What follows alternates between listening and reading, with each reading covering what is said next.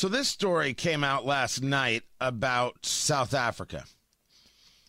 It's a study that was done by uh, South African doctors regarding the Pfizer vaccine and Omicron. Tony Katz, 93 WIBC. Good morning. Uh, there's one story I found over at Wish TV. There's another story I found over at Epoch Times.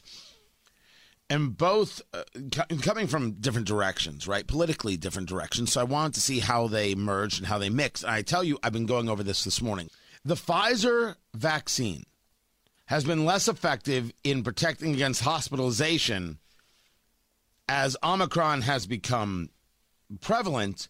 This, according to a study from South Africa. The argument being made is that the two dose regimen has dropped to about 70%. So the protection has dropped to about 70%, according uh, to a group called Discovery Health, which is the largest private health insurance company in the country. So the researchers there evaluated blood samples from 12 people who received two doses of the Pfizer vaccine, and they wanted to see how the shots fared when faced with this variant, Omicron.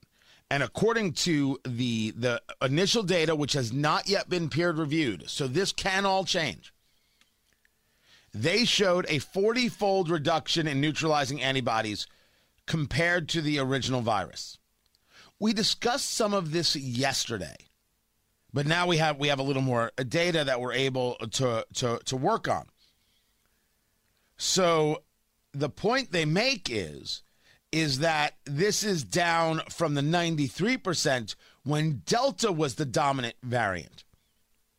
And protection against hospitalization decreased uh, a larger for the elderly 67% in people aged 60 to 69, and 60% for those 70 to 79.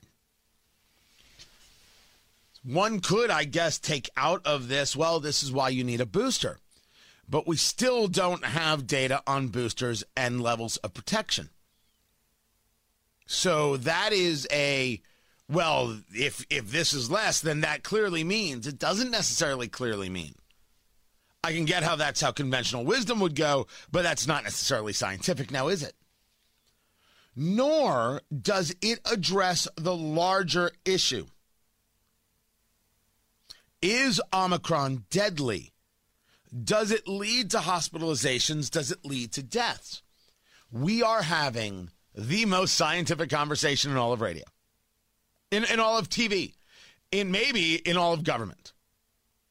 Who knew that it would take place on a radio show in Indianapolis? But hey, we're happy to do our part. Doogie Katz, MD, I'm here for you. One of the quotes uh, from Christopher Doehring, Vice President of Medical Affairs at Franciscan Health, is according to Wish TV. The concerning thing about Omicron is that it has so many different mutations that have changed the appearance of that spike protein to the immune system. Now, this was one of the earlier conversations. I don't say no to that. It has a series of mutations. First, it was 50 mutations. I think we, we think it's 30, and that number could have changed once again. And the mutations could make you say, okay, this can act differently. But the question before us is is acting differently, acting deadly?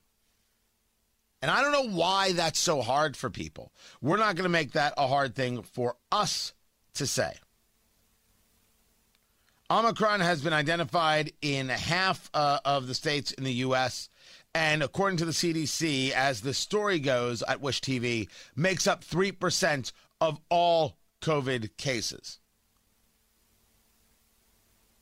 The people in South Africa uh, found a sharp drop in the vaccine's effectiveness in preventing a viral infection from 80% during the Delta wave to 33% in this wave. So we have now some starting data, some things we can work on. That Omicron is more, we'll call it contagious. This variant is even more contagious than Delta because that was the concern about Delta. It was more contagious than uh, COVID 19. That is the part that people engage the fear factor in.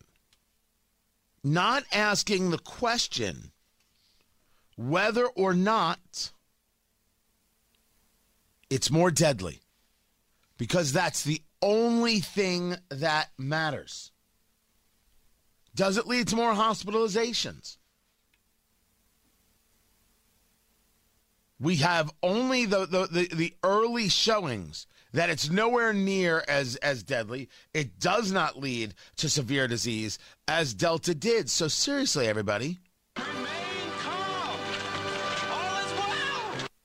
Don't get crazy. The problem is we live in the United States of America and everybody's crazy. God! Okay, it's happening. Everybody stay calm. What's the Everybody procedure, everyone? What's the procedure? Stay calm. Wait, wait, wait, wait. Everybody What's going on? Holy crap, I am freaking out. And so you should, because I'm calling my shot, producer Allison. Are you ready? Are you ready for me to call the shot? Matt Bear, are you ready? I am calling my shot right now. Heard around the world, baby. Oh, uh, this is Lexington and Concord, part duh. That was the shot heard around the world. No, no, no. Start of the revolution. We were Schoolhouse Rock kids, Matt Bear and I.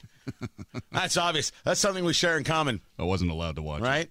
We're both swell lookers. Neither one of us is Chinese. That's right, Johnny Dangerously. Yeah, okay.